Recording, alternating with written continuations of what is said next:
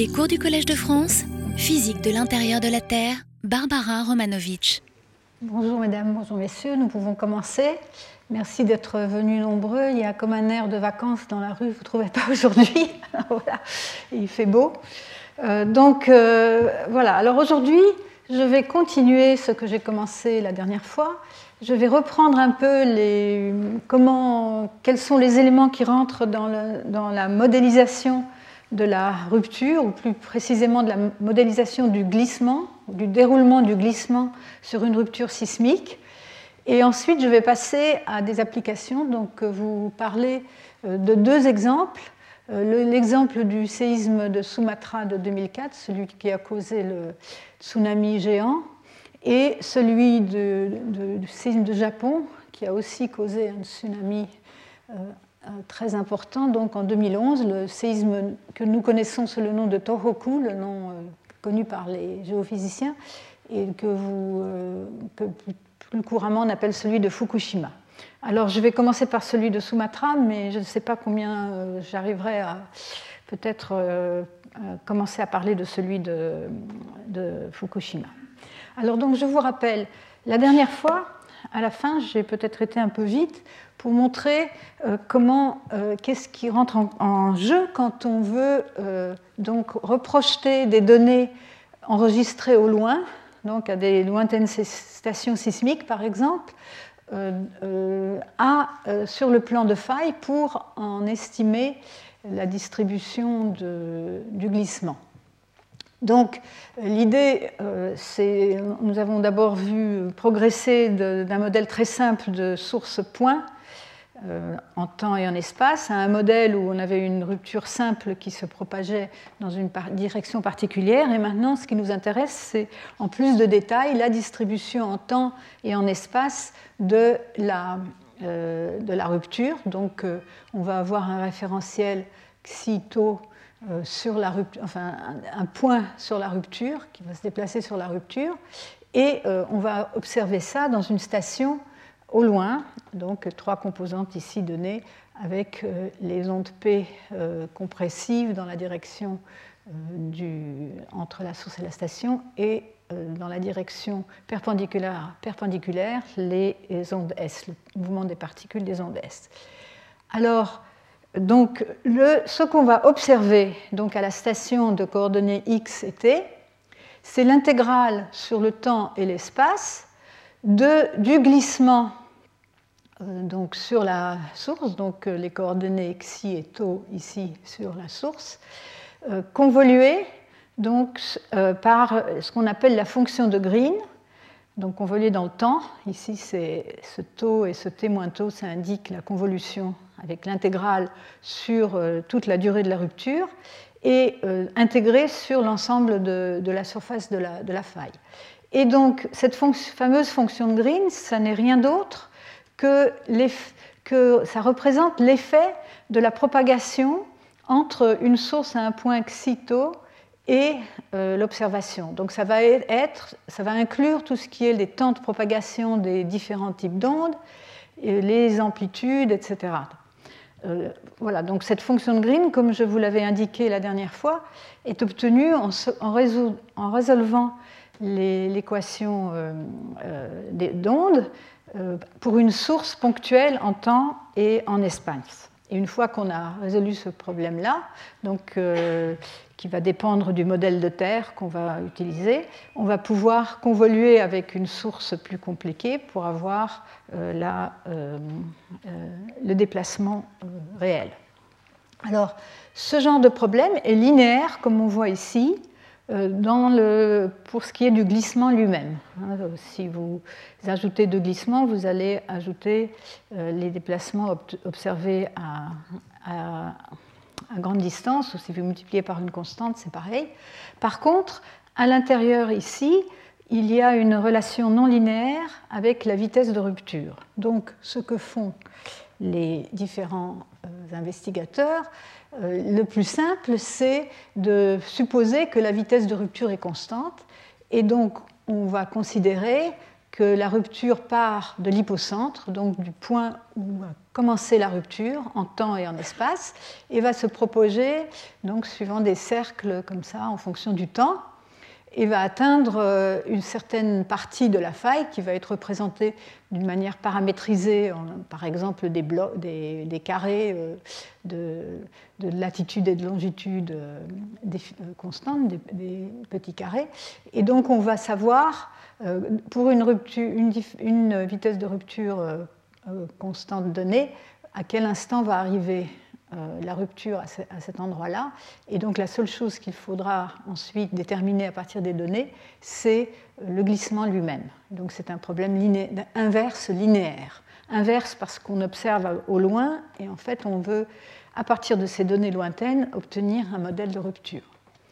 Euh, par contre, euh, si on veut s'affranchir de cette hypothèse assez forte de vitesse de rupture constante, on le verra sur les données, euh, sur l'exemple de Sumatra en particulier, que, cette hypothèse de rupture de vitesse constante n'est pas, pas, vraiment valable, alors c'est un problème non linéaire qui va impliquer, donc sous le capot, il y a donc comme inconnu aussi le temps auquel la rupture arrive en un point donné euh, de, la faille, et euh, ça va être un problème non linéaire qu'il va, va, devoir, qu'il va falloir résoudre par, par euh, itération successive.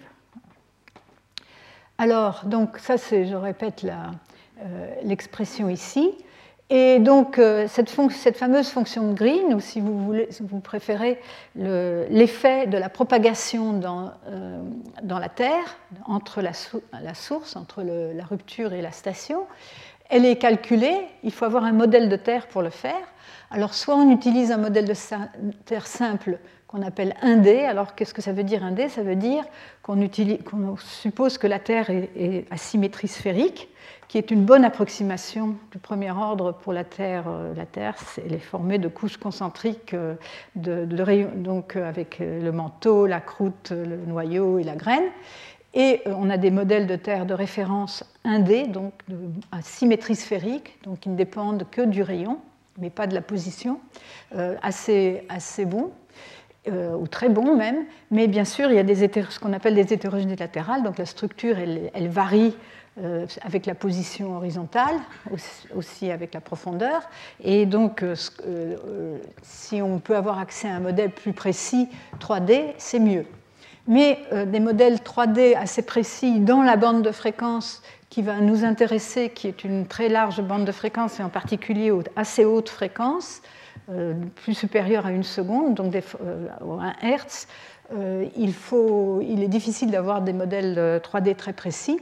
Alors on fait appel très souvent à ce qu'on appelle des fonctions de Green empiriques, c'est-à-dire qu'on traite la propagation de manière empirique, c'est-à-dire sans avoir besoin d'un modèle de terre, mais on considère un petit séisme, donc un, séisme de magnitude beaucoup plus faible, de moment sismique beaucoup plus faible que le séisme dont on veut, étudier la source. Et donc on va supposer que ce petit séisme, c'est un point dans le temps et dans l'espace. Et donc euh, ce qu'on va observer, ça va être l'effet de la structure on, va s'affranchir de l'effet de la source. Euh, et donc à des grandes distances et pour des, euh, petites sources, ça va être euh, relativement... ça va souvent être aussi précis que d'utiliser un modèle de Terre a priori qui n'est pas parfaitement connu. Et donc, donc on dit que ce petit séisme sert de fonction de Green. Et on va simplement diviser ou diviser dans l'espace des fréquences ou déconvoluer dans l'espace des temps le euh, déplacement observé pour la grande rupture qu'on étudie par le déplacement observé euh, pour le petit séisme. Alors j'avais donné un exemple ici euh, pour un séisme. Alors le séisme étudié, c'est un séisme de magnitude 7, donc pas un très très gros séisme, mais déjà suffisamment gros pour avoir une certaine propagation de la rupture et il avait été utilisé. Et donc ici, ce qu'on compare, donc il y a deux lignes, chaque ça c'est des différentes stations du nord au sud, et on compare l'enregistrement de la source principale, donc de ce séisme de magnitude 7.1, avec l'enregistrement d'une petite réplique. la magnitude n'est pas donnée, mais disons qu'une magnitude déjà 5, c'est déjà euh, euh, une deux ordres de grandeur en magnitude, c'est 30 fois 30, c'est 900 fois moins d'énergie. Donc c'est euh, un tout petit séisme par rapport à la source principale. Et vous voyez donc dans chaque station la différence entre les enregistrements. Les deux sont euh, situés pratiquement au même endroit, en tout cas vu de, loin.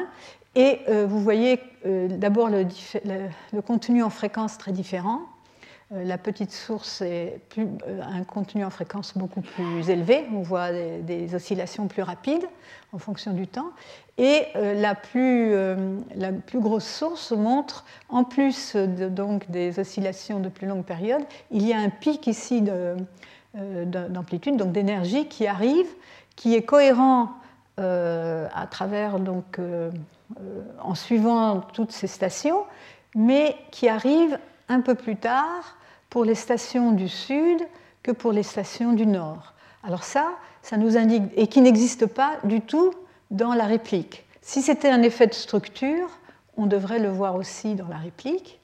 Et comme on ne le voit pas, on l'attribue assez, directement à la, source du fort séisme. Et on voit que euh, le temps est de plus en plus long pour les stations du nord au sud, ce qui nous indique une propagation vers le nord. La, source a l'air plus proche pour les stations vers le nord que pour les stations vers le sud. C'est l'effet Doppler, qui, euh, ou l'effet équivalent à un effet Doppler, qui, euh, qui se manifeste ainsi. Et donc, euh, si on déconvolue la petite source de la grande, on va avoir accès plus précisément à la fonction temporelle et à la, à la fonction qui, manifeste l'expression de, euh, la rupture sur la grande source.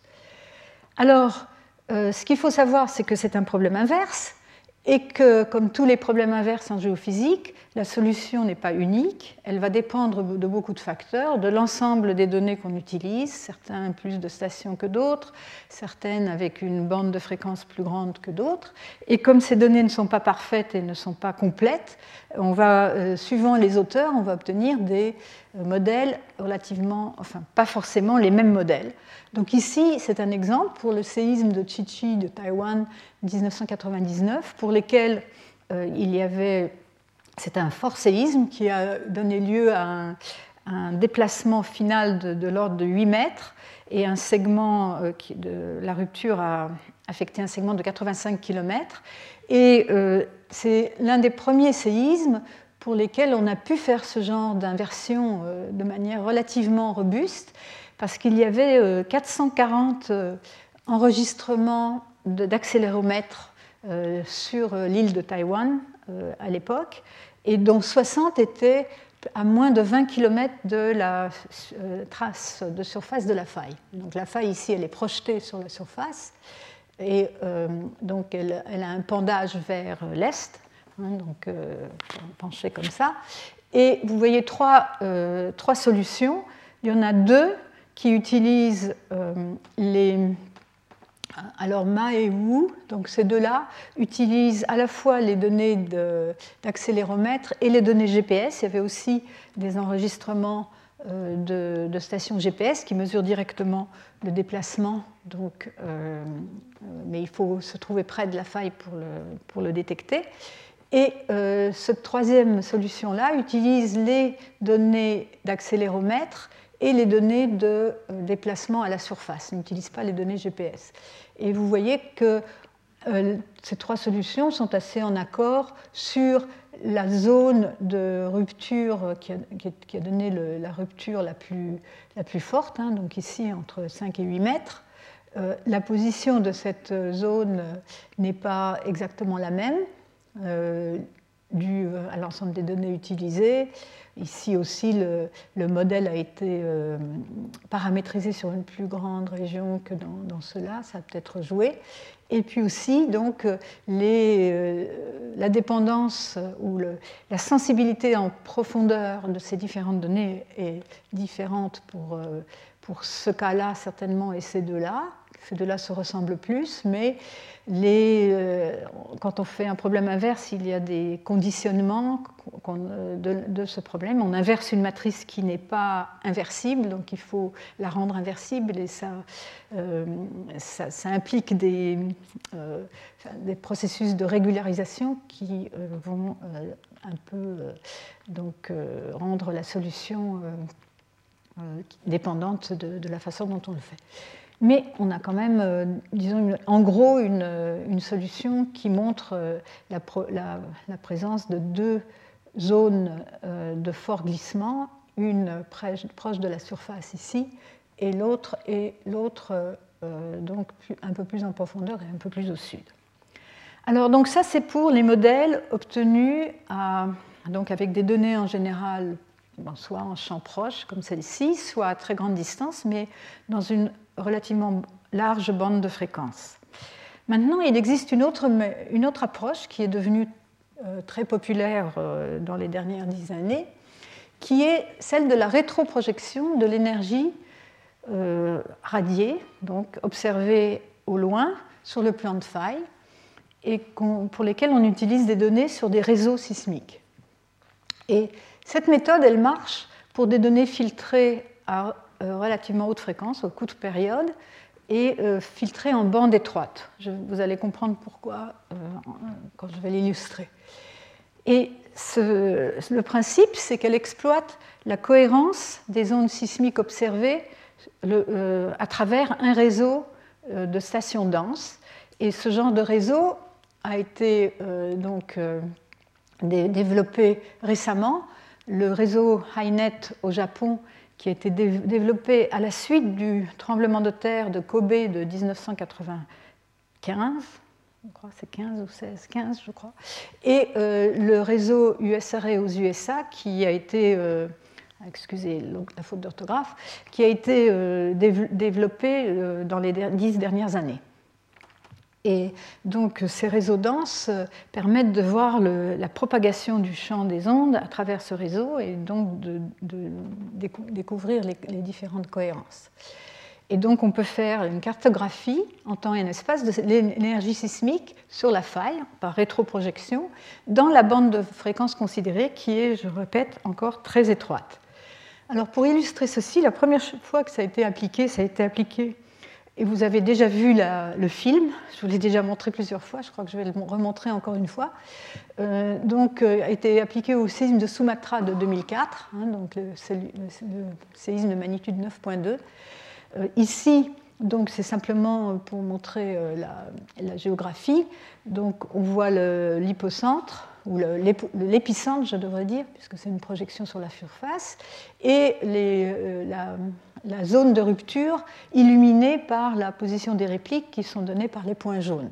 Donc une énorme faille qui a couvert une énorme rupture euh, qui s'est propagée vers le nord, comme on va le voir, sur 1300 km de, distance. Ici, c'est le fameux réseau euh, d'accéléromètres, euh, de, pardon, de stations courte période, hein, de stations sismiques courte période au Japon, qui sont des stations fond de puits qui donc euh, ont été euh, euh, construites à la suite du séisme de Kobe et qui, en même temps que d'autres réseaux sismiques, les, Japonais ont fait un effort énorme d'instrumentation à la suite de ce séisme de Kobe, et aussi un réseau dense de GPS que vous allez, je, vais montrer des exemples, et des, mesures de de déformation, euh, aussi des tiltmètres, euh, etc. Alors ici, ce, qui est montré ici, c'est la cohérence dans un certain nombre de stations qui sont à des distances différentes donc, du séisme. Le séisme est à Sumatra, l'observation au Japon. elles sont à des distances différentes hein, et aussi à des azimuts différents, donc des, des les directions changent un peu hein, depuis, depuis, Sumatra. Et vous voyez que le, début, les premières 4 secondes de cet enregistrement sont très cohérents. On, voit, on peut suivre chacun des pics euh, à travers euh, ce réseau de stations euh, vraiment très précisément. Il y a des petites variations dans les amplitudes, mais les arrivées sont, on peut les corréler l'une après l'autre. Et donc ceci est une indication que ceci est lié à la source, et on peut le voir encore mieux dans cet enregistrement-là qui montre là maintenant plus de stations. Alors elles sont rangées, euh, je ne sais pas très bien dans quel ordre, mais en tout cas, on les a alignées sur l'arrivée de la première onde P. Et comment on aligne ces stations? On aligne en, faisant la cross-corrélation des formes d'ondes du début, ici, de la première, des deux premières secondes. Euh, et donc, ceci a été fait pour montrer la cohérence, maintenant à encore plus grande échelle, à travers ce réseau, des premières 4 ou 5 secondes de l'enregistrement. Et ensuite, euh, cette cohérence est détruite. Cette cohérence est détruite due à la propagation euh, de la faille, cette faille, cette rupture, de la rupture, cette rupture euh, gigantesque, et aussi à des effets de, structure qui ne, sont pas exactement les mêmes dans toutes les stations. Alors comment ça marche? Donc on suppose que, enfin, la première, on a l'hypocentre. L'hypocentre, il est déterminé à, partir des données d'arrivée, de, de, première arrivée, hein, donc les premières ondes, la onde P, elle est très claire et identifiable dans la plupart des stations. Et donc, à partir de ces données de première arrivée, on va pouvoir localiser l'hypocentre en temps et en espace. Et bien sûr, euh, euh, la, rupture de la faille comprend une, zone beaucoup plus étendue en, longueur, enfin horizontalement et verticalement, et euh, aussi en temps. Certaines, bon, certaines zones vont être donc cassées plus tard au cours de cette rupture. Et donc, donc, on a l'énergie qui provient de, du lipocentre tout à fait au début, et plus tard, on a les, euh, arrivées d'énergie qui proviennent des autres parties de la rupture. Alors ce qu'on fait, c'est qu'on va essayer d'éliminer l'effet de la structure, mais on va supposer que la seule chose qui intervient, c'est le temps de propagation des ondes qu'on regarde, en l'occurrence des ondes P. Donc on peut voir que suivant la position de la source, donc à un instant donné, donc la rupture se propage, on peut considérer qu'à un instant donné, elle est en A, à un autre instant donné, elle est en B, à un autre instant donné, elle est en C. Les ondes P se propagent à, travers la Terre et sont enregistrées dans ce réseau, dans, différentes stations.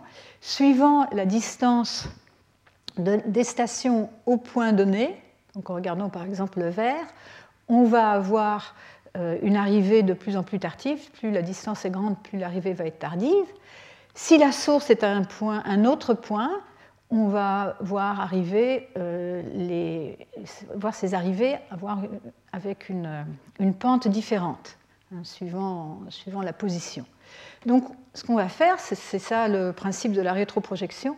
On va éliminer cette pente, on va ramener euh, ces différents points euh, on va les réaligner en euh, tenant compte du trajet, donc du temps de propagation de ces ondes qu'on va calculer dans un modèle. Donc on peut le faire. Donc pour chaque point de la surface de la faille, on sait calculer dans le modèle de Terre, certainement dans un modèle de Terre à symétrie sphérique précisément, mais même dans un modèle 3D, on peut calculer le temps de parcours. Et on va en tenir compte pour voir comment, et ensuite sommer les traces pour voir où l'énergie se concentre à chaque instant, à quel endroit de la feuille elle se concentre à chaque instant. Et donc on va pouvoir faire un film. À un instant donné, on va, simplement trouver la localisation de la source en cet instant donné, puis à un instant d'après, puis à l'instant d'après. Alors, c'est ainsi que, par exemple, ici, euh, on a quadrillé c'est toujours pour l'exemple de Sumatra, on a quadrillé euh, donc la, surface de la faille, projetée ici à la, surface de la Terre. On a, pris un, largement, hein. ici vous avez Sumatra, la, euh, la, limite de plaque est quelque part ici. Et euh, ceci vous montre, quand on somme les traces en supposant que la source est à un différent point de ce quadrillage, on somme ces traces, donc filtrées, très, euh, bandes très étroites, c'est pour ça qu'on voit euh, des oscillations très rapides. Et vous voyez que l'énergie de la somme est à différents instants euh, suivant l'endroit qu'on suppose. Et donc ça, ça va nous permettre de localiser cette énergie. Et donc par exemple ici, c'est les mêmes enregistrements qu'avant, mais si on se concentre sur l'énergie qui arrive à 300 secondes ici, donc soit un peu plus de 300 secondes, environ 60 secondes après 60. Euh, 300 euh, secondes, ça ne fait pas 60 secondes, ça fait, c'est 300 secondes, c'est-à-dire 5 minutes. 300 secondes, a 5 minutes. Bon, il y a quelque chose qui ne va pas là. Euh, donc après le début de la rupture, on va voir cette énergie provenir d'un certain endroit de cette faille. Alors, pour ceux qui aiment l'expression mathématique, c'est comme ceci qu'on fait. Si on suppose qu'on connaît ou on sait calculer le temps de parcours de l'onde, euh, du type d'onde qu'on considère, donc l'onde P, pour euh, être plus simple, euh, c'est surtout l'onde P qui est utilisée, depuis la source en un point xk, à une station en un point xl, euh, le sismogramme à la station L, ça va être la somme sur toutes les petites sources, ça va être euh, la somme du, euh, du, glissement sur toutes les sources, donc, mais décalée en temps par la propagation entre la source et la station. Et donc c'est en gros tout ce qui, a entre, d'autres, qui entre en compte, qui peut être considéré aux premières approximations comme une constance. Ensuite, on va prendre une source particulière, donc un point particulier xi, et on va déplacer chacune de ces traces en temps par le temps de, euh, de parcours de la source Q à la station L. Donc on va ajouter le temps, on va déplacer, on va shifter de ce temps-là, et on va obtenir une somme qu'on va pouvoir euh, séparer en deux termes, l'un correspondant à la source particulière petit q, c'est moins t de q xl plus t de xl q xl. J'ai inverti les, les, coordonnées ici. Ça va donner t, hein, le, temps va disparaître. Et donc ce terme-là va être commun à toutes les stations et reste ensuite la somme sur les autres points sources, sur tous les autres points sources du quadrillage, euh, qui vont nous donner euh, euh, un terme avec temps plus le temps de propagation à cette source particulière, moins le temps de propagation aux autres sources de la somme. Et donc, comme on a un terme commun, on va ensuite sommer sur toutes les traces. ce terme-là est commun à toutes les stations.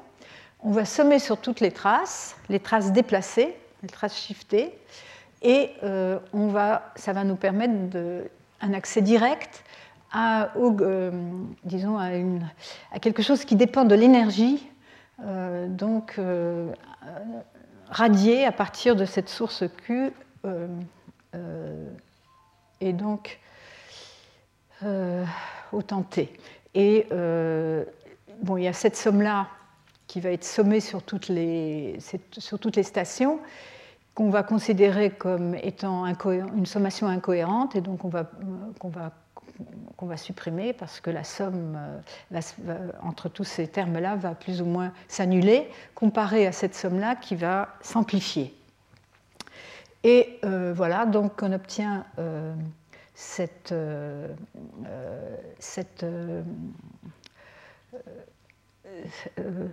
ce genre d'expression. Alors, donc en pratique, donc ça, nous, ça permet de faire des films. Ici, donc on a montré, on montre à partir de l'épicentre, euh, donc à différents euh, temps exprimés en secondes, d'où provient l'énergie donc dans cette bande de fréquence considérée, donc la bande 1 à 5 secondes.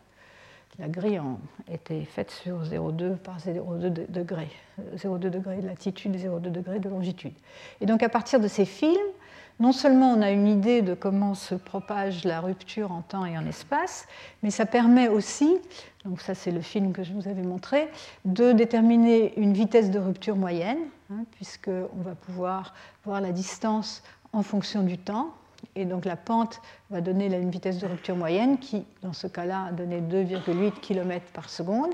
Et aussi, en fonction du temps, euh, l'amplitude donc, qui représente plus ou moins l'énergie dégagée en fonction du temps, avec trois pics. Ici trois pics principaux, un à environ 80 secondes, un autre autour de 200 et un autre autour de 300 secondes avec quelques et ensuite, on peut euh, donc euh, sommer tout ça pour obtenir l'énergie ou une, une, image de l'énergie élastique totale. Je dis une image parce qu'en en fait, euh, suivant comment on fait la somme, on peut la faire linéaire ou, utiliser une sommation non linéaire qui amplifie la partie cohérente et désamplifie la partie non cohérente. il y, a, différentes techniques pour le faire.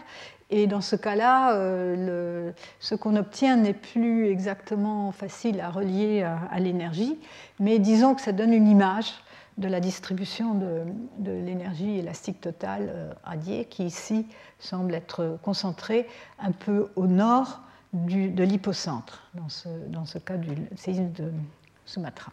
Donc, c'est une méthode très, euh, très populaire à l'heure actuelle.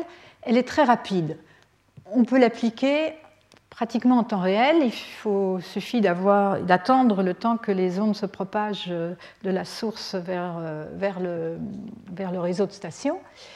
Et tout ce dont on a besoin, c'est de connaître l'hypocentre et bien sûr avoir un modèle de Terre pour calculer ces temps, temps de parcours qu'on va euh, enlever pour euh, ramener à la source. Et euh, on obtient donc cette image. Mais donc il faut savoir que l'image qu'on obtient est incomplète. D'abord, on voit l'énergie dans une bande de fréquence très étroite. Et euh, c'est difficile à faire en large bande parce que euh, il faut donc, euh, pour, l'instant, c'est très simple quand, il n'y a que le temps de propagation à, enlever, à, soustraire. Mais si vous regardez en large bande, il faut vraiment rétropropager toutes, euh, toutes les formes d'ondes et ça devient très compliqué et très lourd. Euh, donc c'est beaucoup plus difficile. Enfin, on y travaille.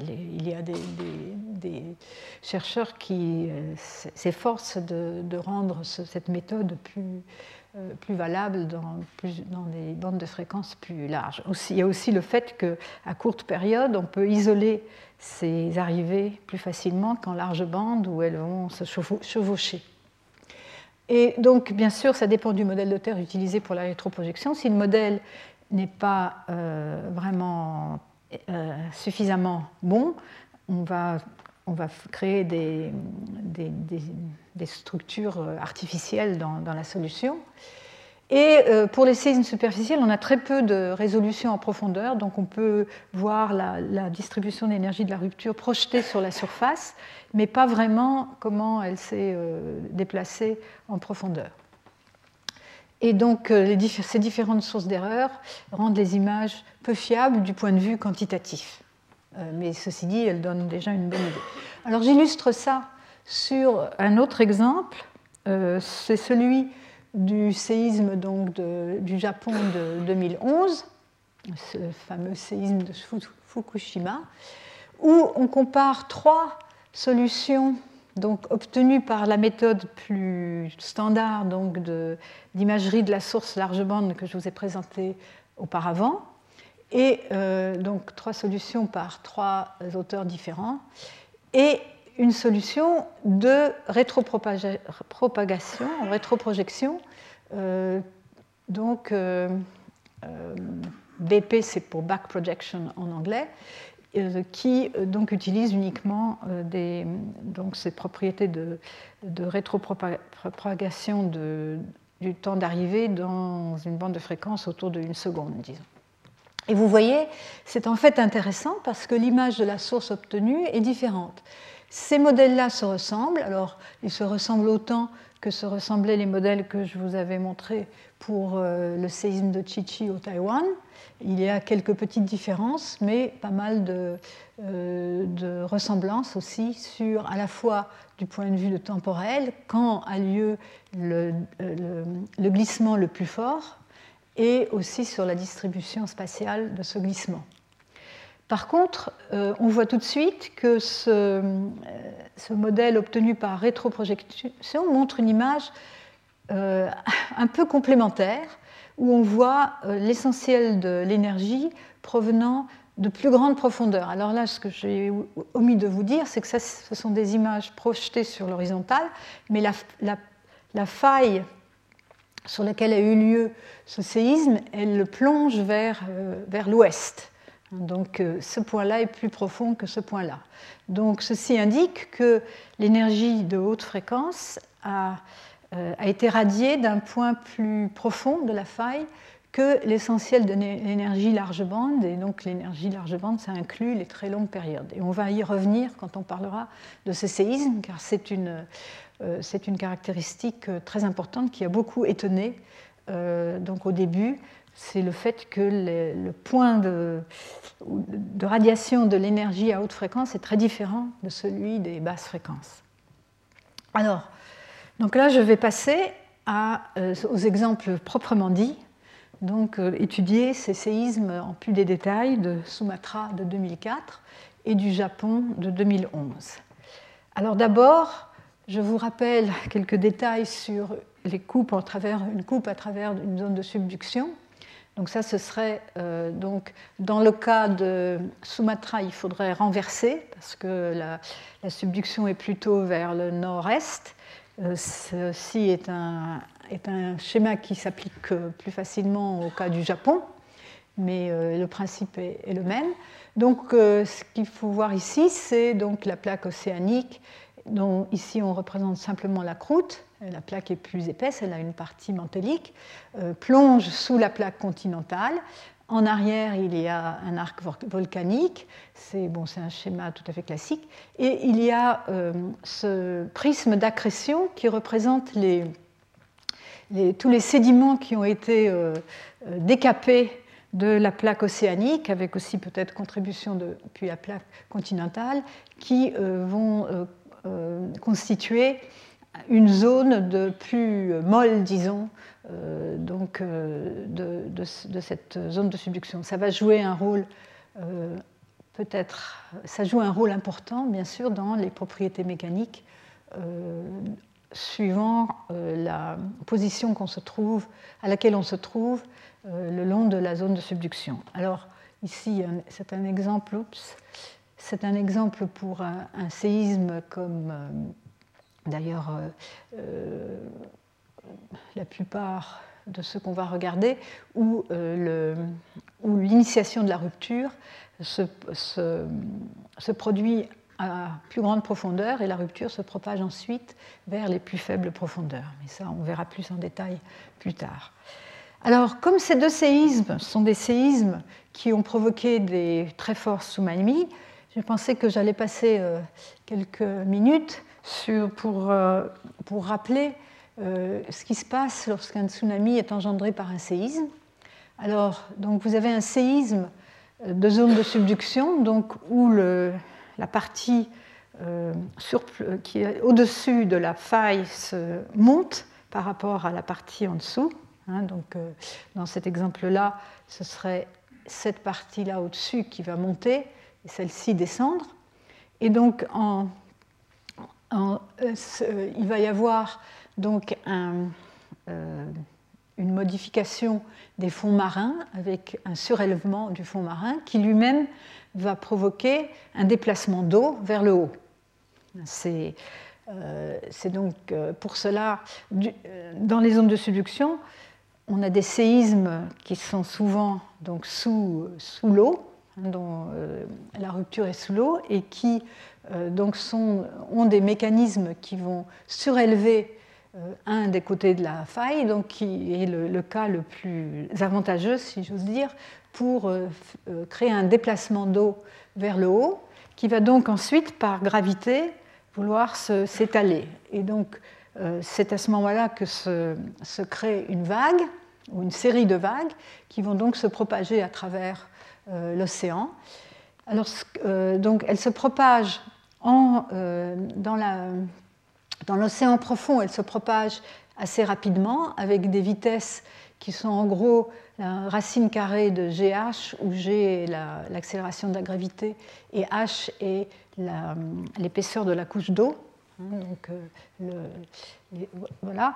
Et euh, donc elles peuvent atteindre des vitesses de plus de 500 km à l'heure. Ceci dit, ce sont des vitesses très lentes par rapport aux vitesses des ondes sismiques, hein, puisqu'on compare ici 500 km à l'heure à des vitesses, par exemple pour les ondes de surface, des vitesses typiques, c'est 4 km par seconde, euh, les ondes de volume encore plus rapides.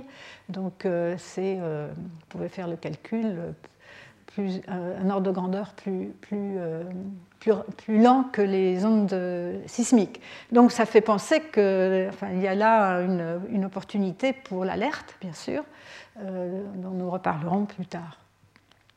Et euh, donc euh, ensuite, quand la vague s'approche de la côte, elle va euh, comme la côte remonte, hein, vers revient sur la terre ferme, donc le, fond marin remonte, hein,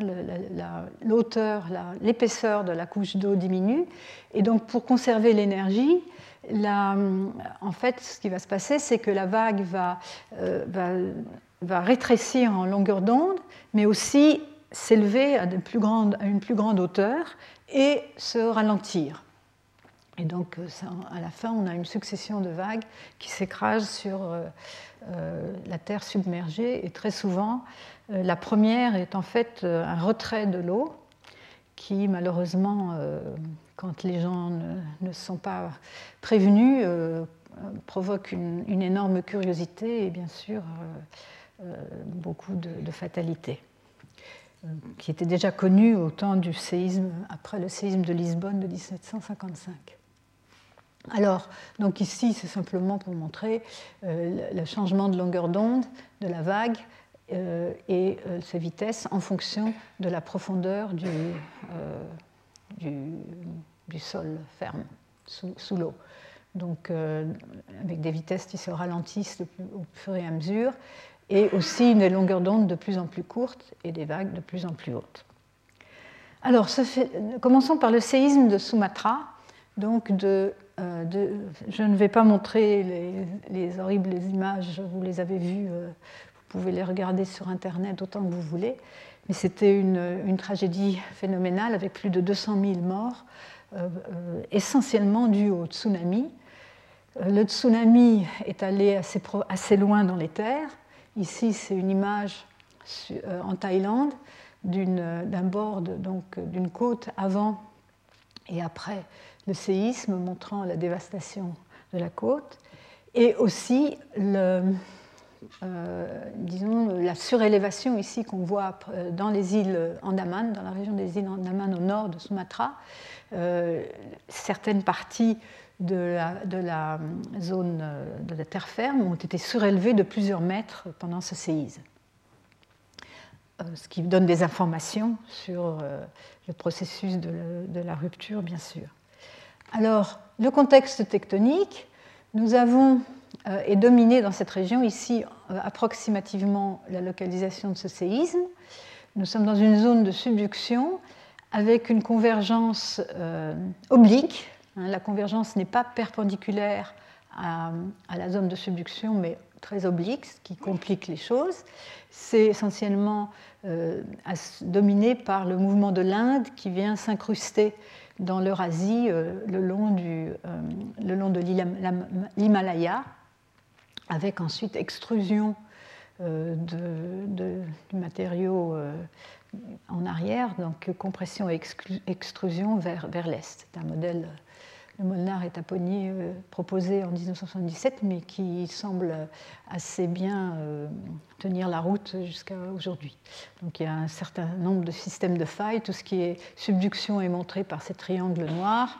Et euh, les failles en décrochement, donc les mouvements horizontaux, sont montrés par les, flèches vertes ici avec un certain nombre de très, grandes failles de décrochement ici, en Asie du Sud-Est en particulier, et au nord du Tibet, le long de la faille de l'Altintag.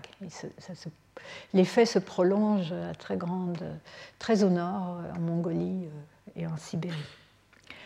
Alors, ce séisme, euh, voyons du point de vue historique, dans cette région, qu'est-ce qu'on connaissait? On connaissait euh, il y avait eu des séismes au XIXe siècle, et, donc en particulier deux séismes de magnitude presque 8, 7.7 et 7.9 en 1880 1941, donc même au XXe siècle. Ici, dans la partie nord de la faille, ici, c'est euh, les hypocentres ou les épicentres du, plutôt du séisme de 2004 et celui de mars 2005 parce qu'il a été suivi par un séisme de magnitude 8.7 en mars 2005 qu'on appelle le séisme de Nias et qu'il faut prendre en compte.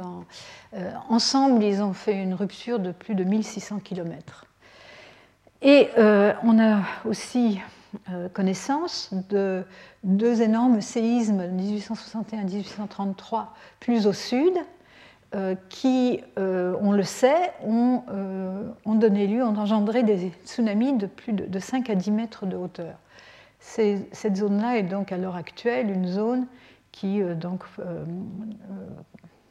euh, crée des inquiétudes sur, disons, la possibilité d'une répétition de ruptures très forte, non seulement le long de cette zone-là, mais aussi au sud. Par contre, comme on le verra, la rupture s'est atténuée vers le nord et on pense que plus au nord, les, les propriétés des zones euh, euh, donc de, limite de plaque et, propriétés mécaniques font que euh, ces zones sont moins, ne sont pas aussi propices à des très forts séismes. Mais bon, ça c'est ce qu'on pense aujourd'hui, il faut faire attention à ce genre de projection. Alors, donc ici, simplement d'abord un, résumé, hein, une zone de rupture de 1300 km, ici illuminée par les, zones de réplique euh, donc projetées sur la surface. Euh, euh, une magnitude qui au début avait été, certaines études donnaient une magnitude 9, certaines jusqu'à 9.3, et on est arrivé finalement à une estimation de 9.2.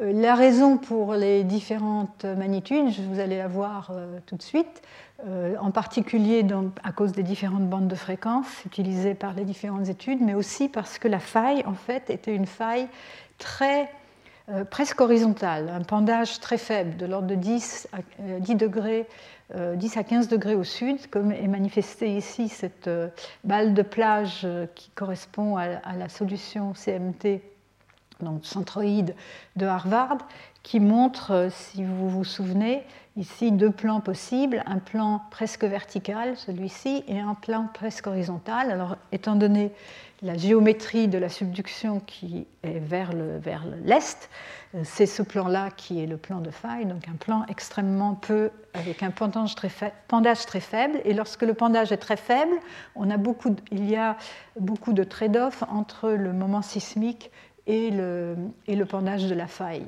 Euh, c'est très sensible, ce qui peut expliquer certaines euh, différences dans les déterminations. Euh, le glissement a atteint 15 à 20 mètres par endroit et une durée de rupture euh, un peu inférieure à 600 secondes. Donc c'est considérable. 10 hein. minutes de, rupture, c'est vraiment euh, extrêmement long. Alors, si on peut comparer ce séisme-là à celui d'Alaska, qui donc avait eu lieu en 1964 et pour lequel la magnitude était à peu près donnée à peu près la même. Alors à l'époque, il y avait beaucoup moins de données. Ça va être aussi un, point très important sur lequel je vais insister, mais euh, en regardant les données euh, euh, donc de l'époque, en réexaminant ces données à partir du moment où on a développé les outils de, détermination du glissement sur les failles, on a pu déterminer des modèles assez grossiers, mais ici vous avez les glissements en mètres dans différentes parties de cette faille. Donc ici c'est la plaque pacifique qui plonge sous l'Alaska et donc qui est la cause de ce séisme. Et si on compare avec la zone de la zone de, réplique du séisme de, Sumatra, mise à l'envers ici, euh, on voit euh, une zone relativement en correspondance. Alors, ce qui est en dessous, je le montre ici. Je voulais le montrer parce que cette zone donc, euh, de réplique de, de séisme de Sumatra correspond à peu près à la zone à la longueur de la zone de subduction actuellement dans le nord-ouest des États-Unis, le sud du, sud du Canada. Ici, vous voyez, ça c'est la Californie, l'Oregon, les États de l'Oregon et de Washington, les volcans des Cascades, donc la chaîne de volcans des Cascades. Et ici, vous avez une zone de subduction où les petites plaques ici, euh, euh, la, plaque de Juan de Fuca, plongent sous la, plaque nord-américaine. Et là, on a connu, euh, le dernier séisme très fort connu est un séisme qui a eu lieu en 1700, dont on connaît l'existence d'une part par, par, voie orale, les, disons, les légendes des, Indiens de l'époque, enfin des, des Indiens de cette région, et aussi par les enregistrements de tsunamis faits au Japon.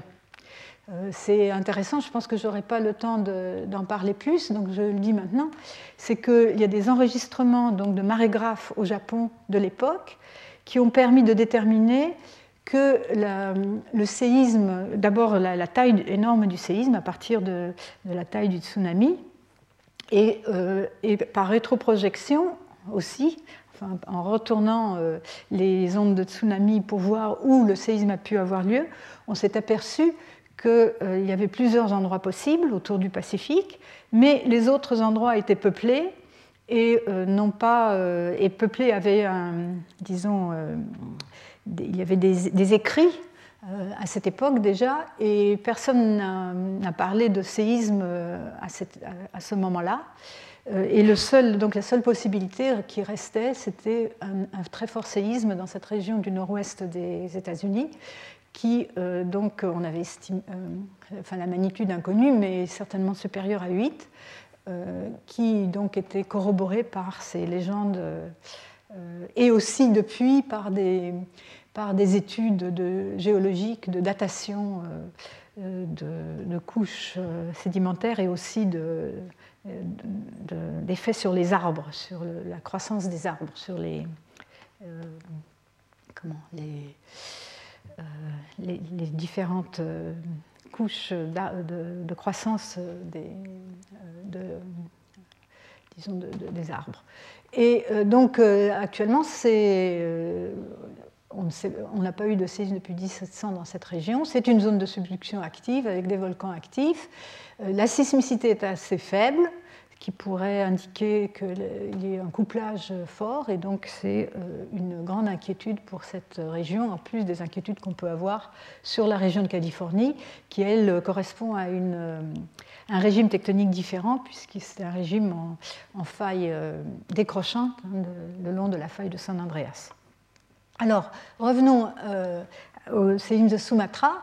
le séisme lui-même n'a pas été ressenti très fort enfin, s'il a été ressenti très fort à, Banda Aceh, qui est aussi l'endroit qui a été le plus euh, atteint par, enfin, le premier atteint par le tsunami. Euh, ça, on le, voit dans, les, dans, des films, vous pouvez le voir euh, sur Internet, comment les, les, gens étaient secoués. Il y a eu, mais la, disons, l'intensité recueillie à partir des, des informations de ce site euh, que je note parce que c'est un site euh, très, très intéressant qui est euh, donc de l'US Geological Survey qui, qui donne la possibilité à chacun d'indiquer ce qu'il a ressenti au cours d'un séisme et ça donne la possibilité de, de créer des, des cartes d'intensité sismique hein, donc, à partir de là. Donc, vous voyez, ressenti tout de même tout autour euh, de l'océan Indien, mais euh, rien par rapport aux effets du tsunami. Alors par contre, le tsunami, donc, euh, il s'est propagé avec ses vitesses plus lentes et a atteint différents endroits à différents temps. Par exemple, l'Inde, deux heures après l'initiation de la rupture, et ça a continué jusqu'aux côtes du Sri Lanka et de l'Afrique en reparlons. Alors, la différence entre l'Alaska et le. Donc, ça, c'est une photo qui date de, du, séisme d'Alaska, de l'effet du tsunami euh, correspondant. Euh, et donc, euh, ce qu'on a pu faire pour étudier la source du séisme de Sumatra, c'est la quantité et la qualité des données. à l'époque du séisme d'Alaska, il n'y avait que des données enregistrées photographiquement ou sur papier. Et le nombre de stations n'était pas très considérable. Euh, la qualité des données n'est pas énorme. Bon, on a pu reconstituer, ceci dit, un diagramme de radiation de la source sismique, et euh, donc euh, à partir de, ces données, je voulais les montrer, mais tout ça, c'est des données digitalisées, hein, numérisées de ce séisme. Ce qui s'est passé, c'est qu'entre-temps, dans les années, en commençant au début des années 80, essentiellement, presque partout, on a installé des euh, stations numériques très large bande, de très haute qualité, dans de nombreuses stations autour du globe. Alors si je montre euh, de ce qu'on appelle la fédération euh, des, stations sismiques large bande, qui est une collection de, données rassemblées dans un centre de données accessible publiquement d'ailleurs, en temps pas tout à fait tout en temps réel, mais actuellement une grande partie de ces données sont accessibles en temps réel, et qui est une, une collaboration de différents réseaux euh, développés par différents euh, pays du monde, et euh, dont en particulier la France avec le réseau Geoscope auquel j'ai contribué, puisque c'est moi qui ai initié, enfin, mis en route ce réseau pendant les dix premières années. Ça a commencé en 1982 ça ne rajeunit pas. Et donc euh, ici, vous voyez ça, c'est une station fond de mer qui avait été installée au milieu entre Hawaï et les États-Unis, mais qui n'a fonctionné que pendant un an et la réparation coûtant un million de dollars, euh, on n'a pas, pas, donné suite. Mais c'est pour indiquer que au moment de Sumatra, il y avait toutes ces stations donc digitales, donc numériques, large bande qui fonctionnaient, qui ont pu produire des enregistrements de très haute qualité de ce, de ce séisme. Euh, en particulier grâce à des sismomètres euh, de très haute qualité qu'on appelle les STS-1, parce que euh, du nom de, du constructeur, et avec une faute d'autographe ici, parce que c'est Streckheisen avec un R, donc le, le concept c'est Erhard Hieland, qui, et tous les deux ont développé ces, sismomètres dans les années, euh, au milieu des années 70. Ce sont des sismomètres euh, qui sont euh, basés sur un principe de balance de force, c'est-à-dire qu'on maintient la masse en position fixe par, en y appliquant un certain nombre de forces pour contrebalancer les effets euh, des, accélérations euh, du sol, et donc qui permet d'avoir une très grande dynamique. Un des problèmes des données précédentes, des données euh, par exemple de l'Alaska et d'autres séismes qui ont suivi, c'est que les données saturent, c'est-à-dire que vous avez des enregistrements qui, enregistrés sur papier, le papier a a une certaine largeur, et donc si l'amplitude est plus grande, ça sature, vous, ne pouvez plus savoir quelle est l'amplitude réelle de l'enregistrement. Et pendant, ça dure pendant des très longues, euh, minutes euh, ou heures même euh, pour des très forts séismes. Alors bon, je n'entre pas dans les détails de cette construction, mais c'est bien documenté. Et donc, on a des, pour le, le, séisme de Sumatra, on a des données de qualité vraiment extraordinaire. Ici, je donne un exemple. donc, tiré d'un article. Il y a eu toute une série d'articles dans Science et Nature euh, dans l'année suivant ce séisme, dans les six mois en fait suivant ce séisme. Ceci grâce au fait qu'on ait pu avoir les données très enfin, relativement rapidement, mais encore une fois beaucoup moins rapidement que pour le séisme du Japon, dont je parlerai plus tard. Alors ici, c'est pour montrer euh, les ondes de surface enregistrées pour le séisme de 2004, donc le séisme de magnitude 9.2. Le séisme de Nias, donc celui qui a eu lieu euh, cinq mois plus tard, euh, donc euh, un peu plus au sud et un peu plus faible en magnitude, mais encore un très gros séisme. Donc vous voyez ici les, épicentres et avec aussi les comment, les les ballons de plage euh, des, euh, de, nombreuses répliques de ces séismes. Et vous voyez euh, que pour ce séisme, bon, les formes d'ondes ne se ressemblent pas exactement, elles ne sont pas au même endroit, mais vous voyez la différence d'amplitude. Mais tout de même, ce qui est frappant, c'est qu'ici, on est à 130 degrés, donc environ presque 145, 14 500 km de, de l'épicentre. C'est une station en Californie du Sud, Pasadena. Et euh, vous voyez que l'amplitude est supérieure au centimètre, même à cette grande distance. En fait, les amplitudes ressenties dans le monde entier pour ce séisme ont, été, ont atteint ou dépassé le centimètre. Euh, des, amplitudes encore très grandes pour, euh, pour le séisme suivant, mais pas, pas aussi grandes.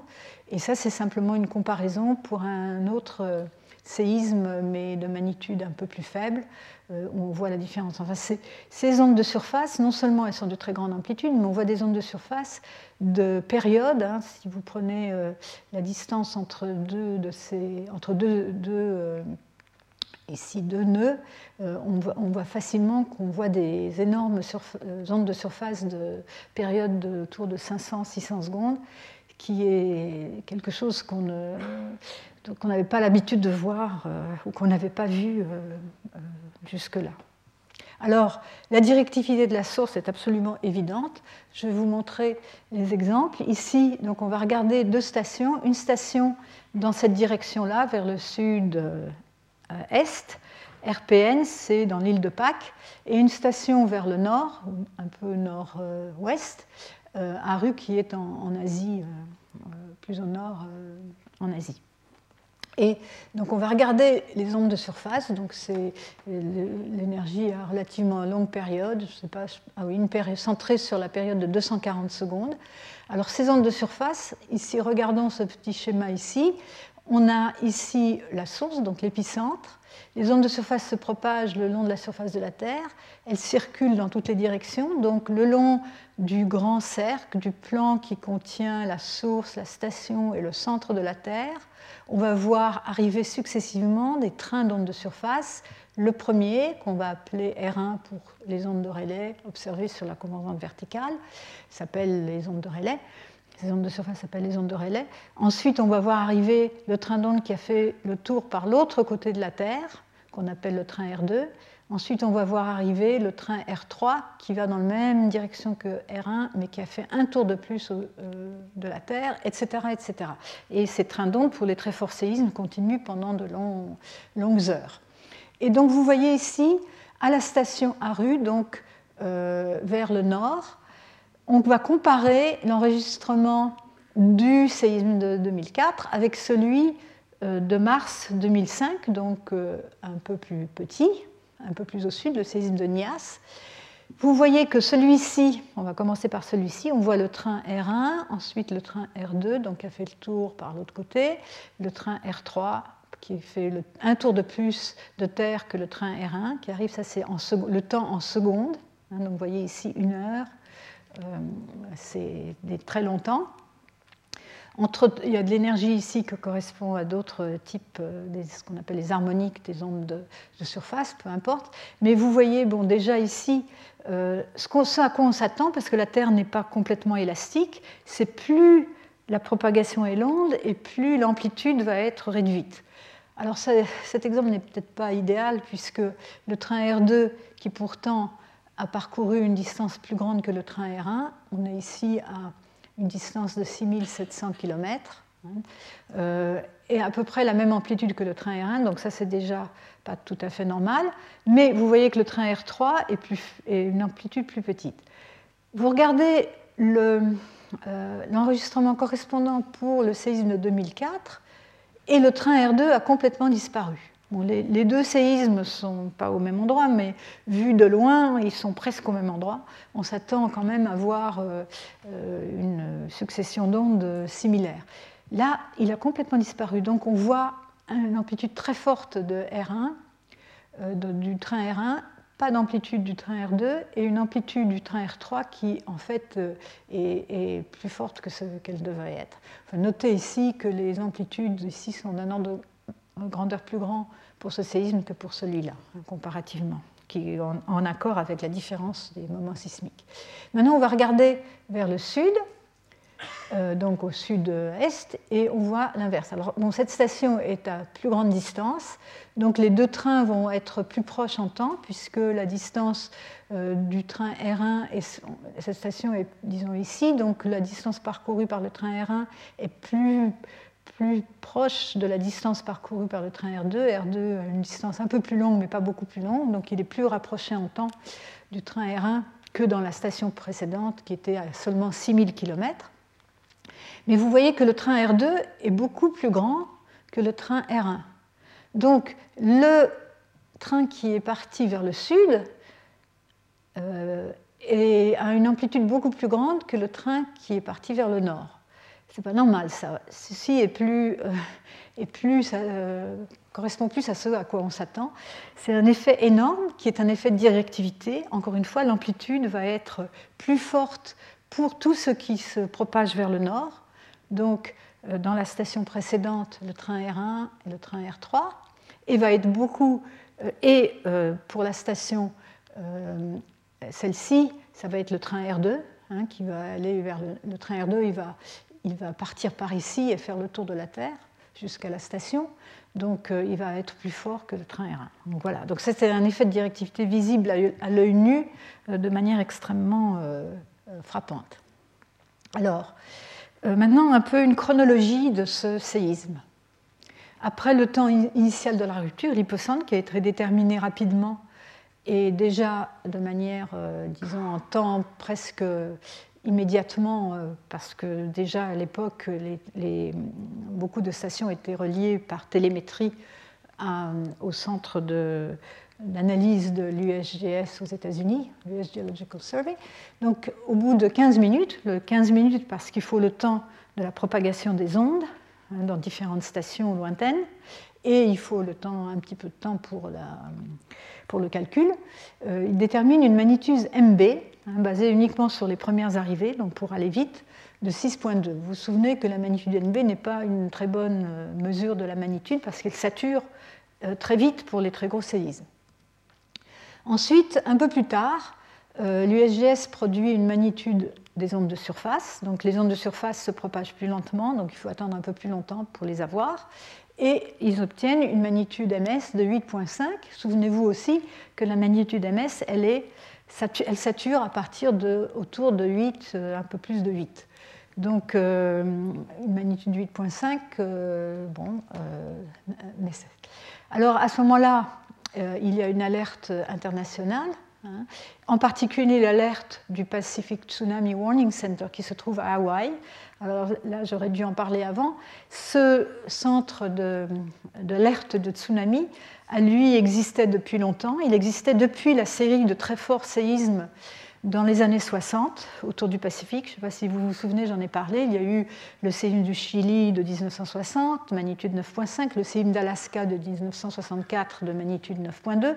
Il y a eu aussi un séisme dans Kamchatka très fort et quelques autres séismes dans le nord-ouest Pacifique et les Aléoutiennes qui ont tous produit des tsunamis qui traversent l'océan Pacifique qui proviennent de différentes directions, du Chili, de l'Alaska, etc., et qui arrivent à Hawaï et qui systématiquement vont euh, submerger certaines parties euh, de Hawaï, et en particulier dans la région de la ville de Hilo, euh, une, disons une région peu élevée qui depuis a été transformée en parc. Mais donc, après ces, après ces séismes, a été développé a été construit ce, ce centre de, disons d'alerte pour les tsunamis qui, pendant longtemps, a, surtout, euh, disons, euh, été très dépendant de ces mesures de détermination automatique par les ondes P, Hein, et euh, non seulement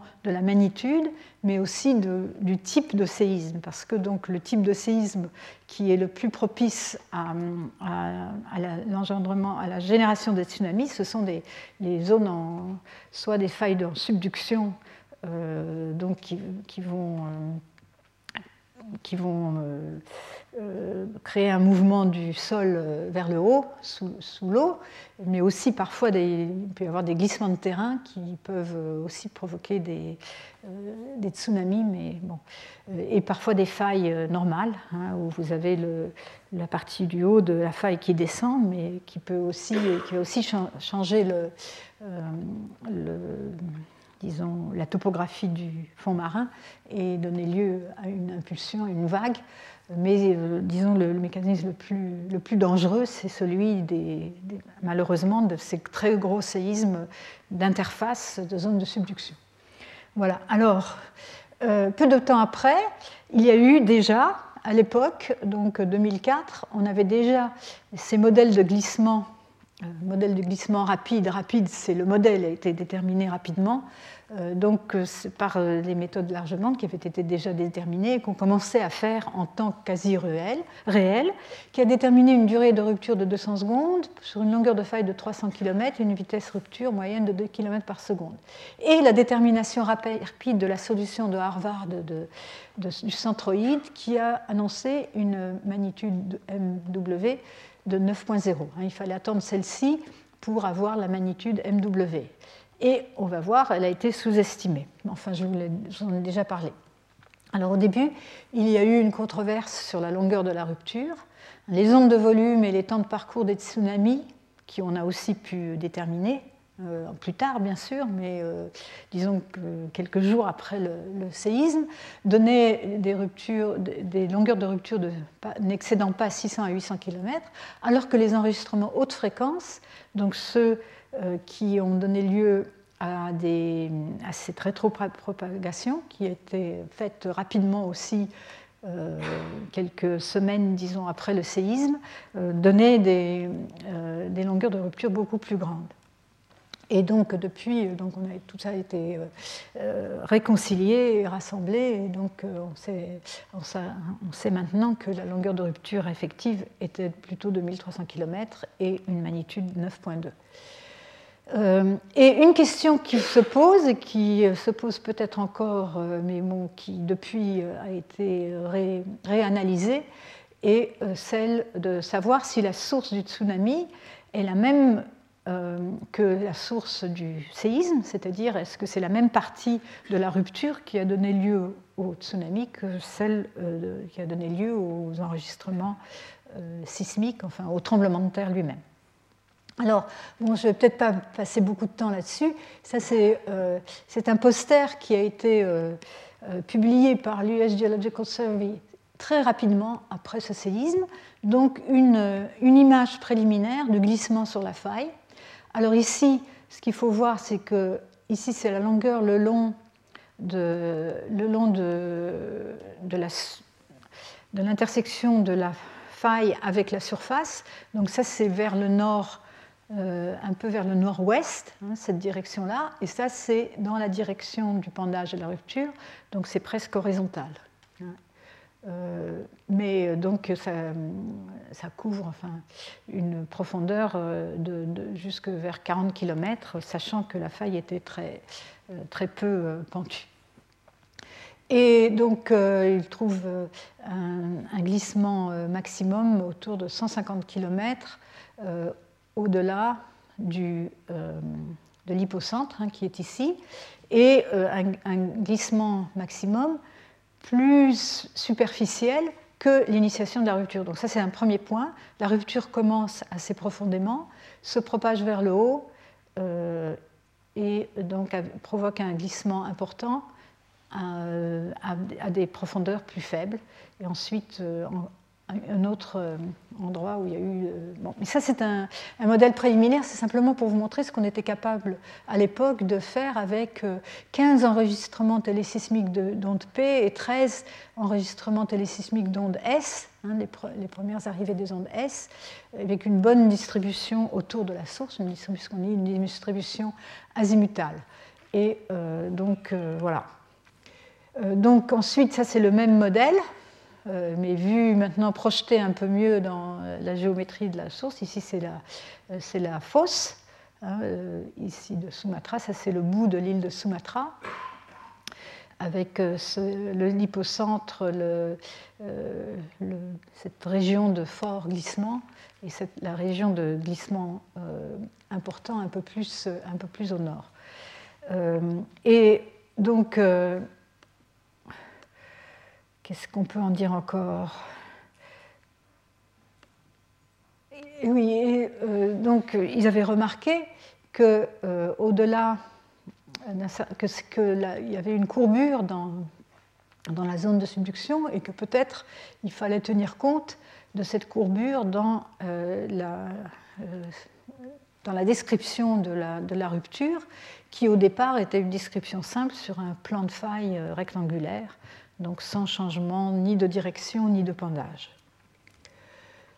Ah, voilà, ça c'est euh, l'hypocentre et le centroïde qui avait été déterminé au départ par la solution de Harvard de CMT, que je vous avais dit qu'elle n'était pas correcte, cette solution, parce qu'elle était euh, faite avec des ondes euh, sur une bande limitée de fréquence et avec, l'hypothèse d'une source ponctuelle. Et cette, hypothèse était bien sûr euh, pas valable. Bon, ça c'est bon, je passe là parce que euh, je pense que je passe un peu trop de temps là-dessus. Mais euh, donc, alors, ce qu'on voit à haute fréquence. Alors à haute fréquence, on voit très bien. Ici, on va regarder ici. C'est d'abord ce, ce, petit schéma là qui montre les, euh, les ondes de, alors à haute fréquence ici, je pense que c'est autour de 2 à, 2 à 5 Hertz. Oui, ici, filtré ici de 2 à, à 4 Hertz et ici, euh, donc large, observé en large bande, hein, donc l'enregistrement brut. Euh, à une distance de 64 degrés, c'est pour montrer d'une part qu'on a sur la durée de la source qu'on va après déterminer être euh, de l'ordre de presque 600 secondes, on a non seulement l'arrivée de l'onde P, mais d'autres ondes, celle qui s'est réfléchie à la surface de la Terre, celle qui s'est réfléchie deux fois à la surface de la Terre, PPP, et donc ça complique, ces arrivées compliquent euh, l'analyse de ces, de ces enregistrements, alors que quand on filtre euh, à très haute fréquence, parce que la Terre est atténuante et elle atténue les hautes fréquences plus vite qu'elle n'atténue les basses fréquences, en fait, euh, on, élimine ces énergies qui arrivent plus tard. Et donc, on a une, image peut-être plus, nette, plus, propre de, la, rupture elle-même. Ici, c'est euh, des enregistrements dans différents azimuts, donc de l'énergie à haute fréquence. Alors ce n'est pas l'enregistrement lui-même, c'est l'enveloppe de l'enregistrement, c'est donc euh, prendre l'enregistrement et prendre simplement, euh, suivre les amplitudes au cours du temps. Hein. donc on enlève euh, les signes et on, obtient l'enveloppe. Et pour montrer la durée observée de ce train d'onde de, de haute fréquence, et montrer aussi sa directivité qu'on voit très bien puisque la longueur de, ce, de, ce, de, ces, de, cette signature de la rupture est plus grande dans les azimuts de 180 degrés, donc vers le sud, qu'elle n'est vers le nord, hein, à 0 et 360 degrés. Il montre encore une fois, euh, à l'œil nu, la directivité très forte vers le nord.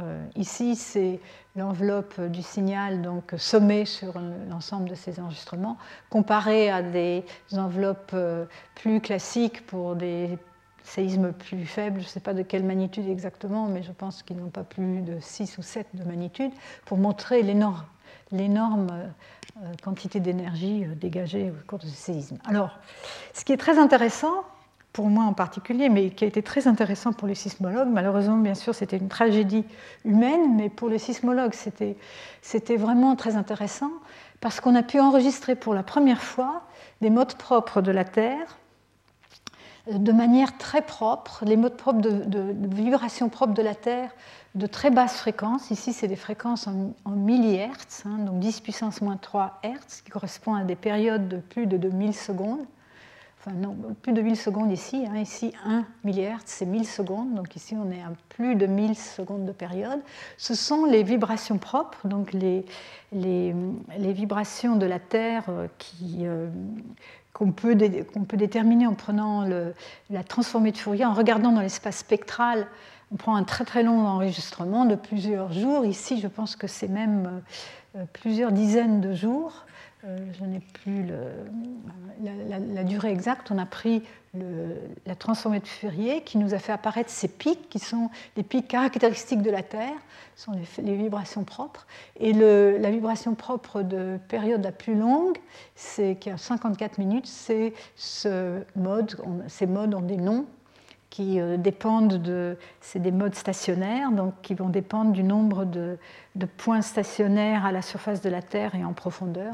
celui à la surface de la Terre, c'est ce chiffre-là qu'on appelle L, et celui-ci, c'est le nombre de nœuds de points où il n'y a pas de mouvement à l'intérieur de la Terre. Donc ces, mouvements de ces modes sont indiqués ici par, euh, par euh, ces schémas.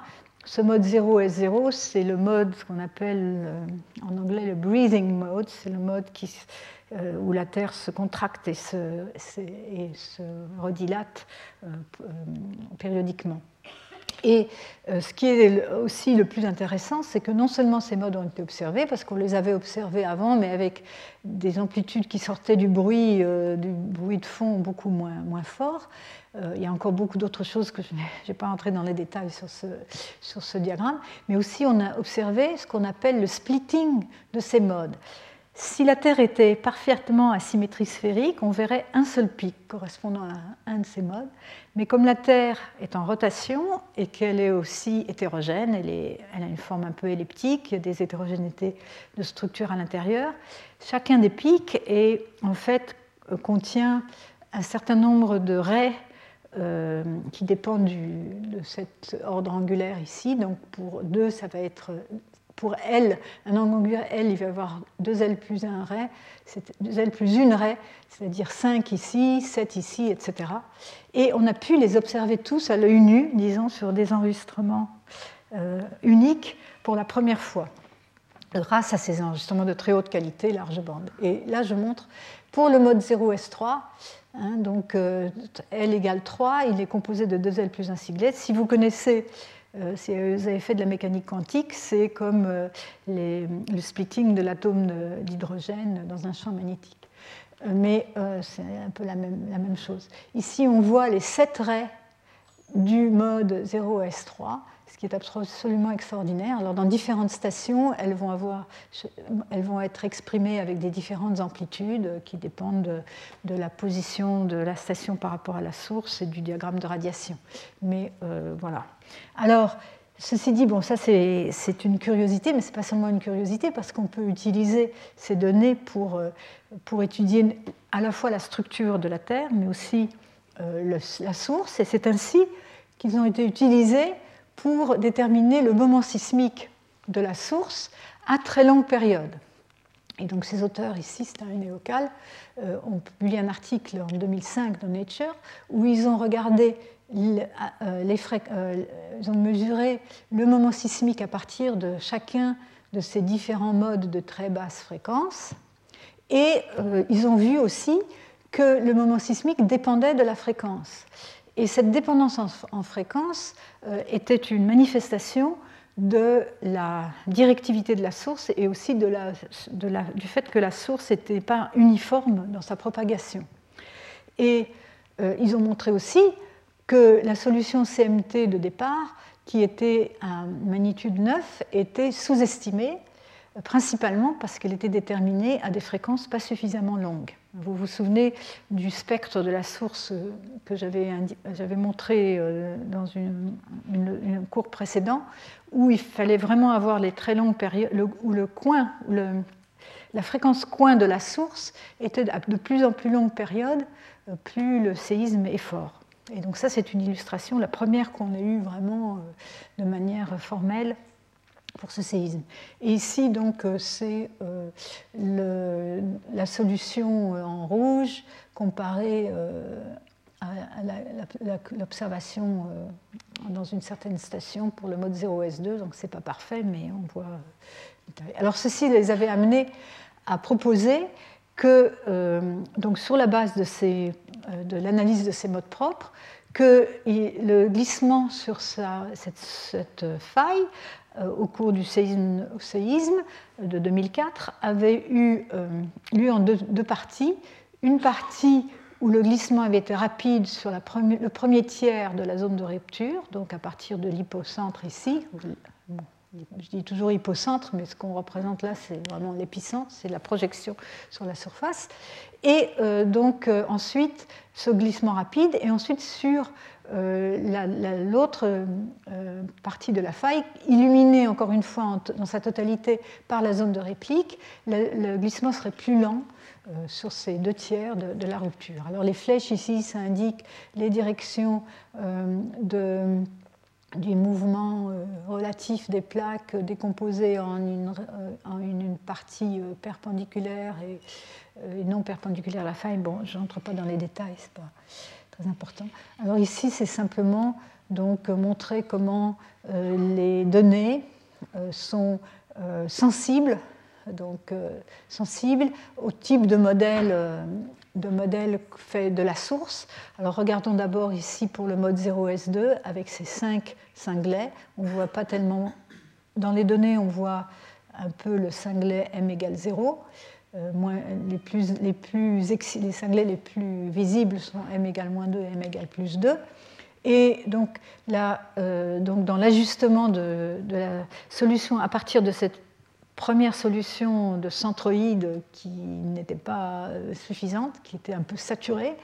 Euh, ils ont euh, considéré une source d'abord en, multipliant par 2,6 le moment sismique obtenu par la source CMT, et ils obtiennent, pas, ils obtiennent la solution verte qui n'explique pas encore tout à fait bien l'amplitude des cinglets M-1 et M plus 1. Et, mais s'ils déplacent la source de CMT vers le nord, euh, jusqu'à une latitude de 7,5, ils arrivent à euh, fitter les données. Donc vous voyez des données très longue période, mais très sensibles donc, aux détails de la source. Alors bon, je peux continuer pour quand même encore faire remarquer que ce magnitude ici, ce séisme ici, la magnitude des données de 9.0, ça devrait être 9.2, mais peu importe, euh, le, disons, le moment sismique dégagé au cours de cette rupture est équivalent au moment dégagé en faisant la somme de tous les séismes pendant les dix années précédentes, donc euh, une quantité d'énergie considérable par rapport à la normale. Et euh, ici, donc, le spectre de la source, où vous voyez que la fréquence coin est plus longue que ce qu'on peut voir par les ondes de surface qui ne considèrent, ou les ondes de surface qui sont utilisées euh, donc jusqu'à environ 300 secondes de période euh, par euh, la solution de centroïde classique ou qui, qui, ne contient pas les énergies à plus longue période et qui était très nécessaire pour vraiment voir la rupture complète de ce séisme. Et il a fallu rajouter les données de, de mode propre pour, euh, pour le voir. Donc bien sûr. Euh, euh, alors ensuite, il y a cette, question de la localisation de la source du tsunami qui, disons, indiquait que peut-être la zone de rupture qui a engendré, la, zone, la partie de la rupture qui a engendré le tsunami euh, ne s'étendait que 600 à 800 km depuis l'épicentre et euh, n'a pas euh, continué jusque vers le nord. Et donc, ça conduit à un schéma de déroulement de la rupture. Les premiers 50 secondes, faible radiation, la source se déplace depuis l'hypocentre vers la surface. Ensuite, un glissement important sur environ 400 km avec un glissement atteignant jusqu'à 20 mètres, en moyenne un glissement de 7 mètres et, assez rapide, une vitesse de rupture assez rapide. Ensuite, un, autre segment avec une autre orientation de la faille et un glissement plus lent, avec une faille de pendage un peu plus élevée. Et enfin, un segment, le segment appelé le segment d'Andaman, en face des îles d'Andaman, avec un glissement moyen plus faible qui s'est passé, dans, enfin qui donc a eu lieu dans les derniers moments de cette rupture. Et euh, proposait aussi qu'il y avait eu ensuite un 5 mètres de glissement lent entre 600 et 3500 secondes après euh, l'hypocentre, ce dont, je vais parler encore un peu. Donc ça, je vous l'avais déjà montré, qu'il fallait rajouter à la solution classique CMT plusieurs sources avec, avec une orientation de la faille plus, euh, qui change avec la position et des moments sismiques, euh, donc le moment sismique le plus fort dégagé dans cette région-là et ensuite euh, diminue vers le nord. Donc ça, on l'avait déjà vu. Alors, euh, j'ai parlé surtout des, enfin, j'ai parlé euh, pratiquement uniquement des données sismiques, mais il y avait aussi les données GPS, hein, donc les données GPS qui ont enregistré des déplacements horizontaux détectables de 10 cm ou plus jusqu'à 3000 km de l'épicentre, hein, ce qui est considérable. D'habitude, pour des séismes que, ordinaires, euh, tels qu'on les connaissait avant ce séisme. Euh, les déplacements, euh, il fallait avoir des stations GPS vraiment très proches de la faille pour observer quoi que ce soit, pour pouvoir voir un niveau de déplacement supérieur au bruit de fond. Et donc, vous voyez des déplacements énormes ici, échelle de 5 cm, ici, donc dans la région de la rupture. Et donc, ça a donné lieu à un essai de modélisation uniquement à, travers, à partir des données GPS et euh, qui, euh, qui, ont nécessité euh, l'introduction d'un modèle aussi de glissement variable, donc qui a corroboré ce qu'on a obtenu par les données sismiques, avec plusieurs centres de glissement importants qui correspondent assez bien avec ceux des, données sismiques. Ça donnait lieu ensuite à des inversions conjointes de données sismiques large bande, par exemple ici, ça c'est une étude, je la montre parce que je suis co-auteur de cette étude, ça c'est un de mes étudiants, et euh, de, données GPS dans la région euh, autour de la rupture, qui a donné des euh, modèles de glissement qui, encore une fois, étaient comparables. Bon, ça, ça après, dans les années suivantes, séisme, on s'est intéressé à de plus en plus de détails de la rupture. tout en sachant qu'on n'avait pas beaucoup de données, certainement pas beaucoup de données sismiques, dans la région proche, euh, contrairement par exemple au séisme de Chichi que je vous ai montré en 1999. Alors, une dernière chose que je voudrais quand même euh, aborder, peut-être rapidement, je reprendrai la prochaine fois, c'est que la question a été reprise sur la source du tsunami, qui est une question importante, bien sûr, euh, pour les séismes dont les, dégâts les plus importants sont provoqués par les tsunamis, c'est comprendre comment, euh, quelle est la relation entre la source des vibrations euh, sismiques et la source des tsunamis, quelle est leur relation? on reprendra ça avec l'étude du séisme de, du Japon. Euh, et donc, euh, il y a une étude, je vais m'arrêter tout de suite, mais euh, qui a repris les données de marégraphe qu'on avait déjà rapidement après le séisme, en y ajoutant des données de satellites qui sont passés au-dessus de la rupture, trois satellites qui sont passés au-dessus de la rupture, au-dessus du séisme un peu après, il y en a un dix minutes après, trois satellites, donc non, une, non, pardon, une heure, euh, presque deux heures après le temps origine, et il a capté 11 euh, minutes les signaux de tsunami pendant 11 minutes euh, du sud en allant du sud au nord. Ensuite, il y a eu TOPEX Poseidon, un autre satellite qui mesure, satellite altimétrique, hein, qui mesure la hauteur de la surface de la mer. Euh, par rapport à, l'ellipsoïde de référence, donc un modèle de référence de la hauteur moyenne de la mer. Et euh, donc l'autre deux heures après, euh, qui est passé aussi dans la même direction, puis un troisième trois heures après, le temps origine, qui lui allait dans la direction opposée.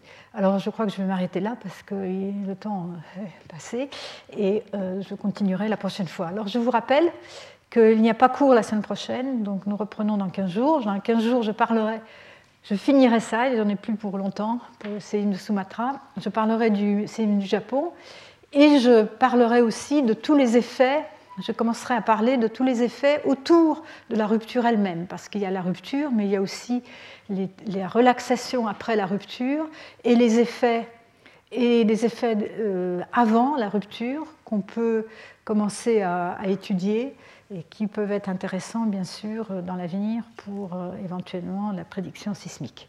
Voilà. Je vous remercie. Retrouvez tous les contenus du Collège de France sur www.colège-2-france.fr.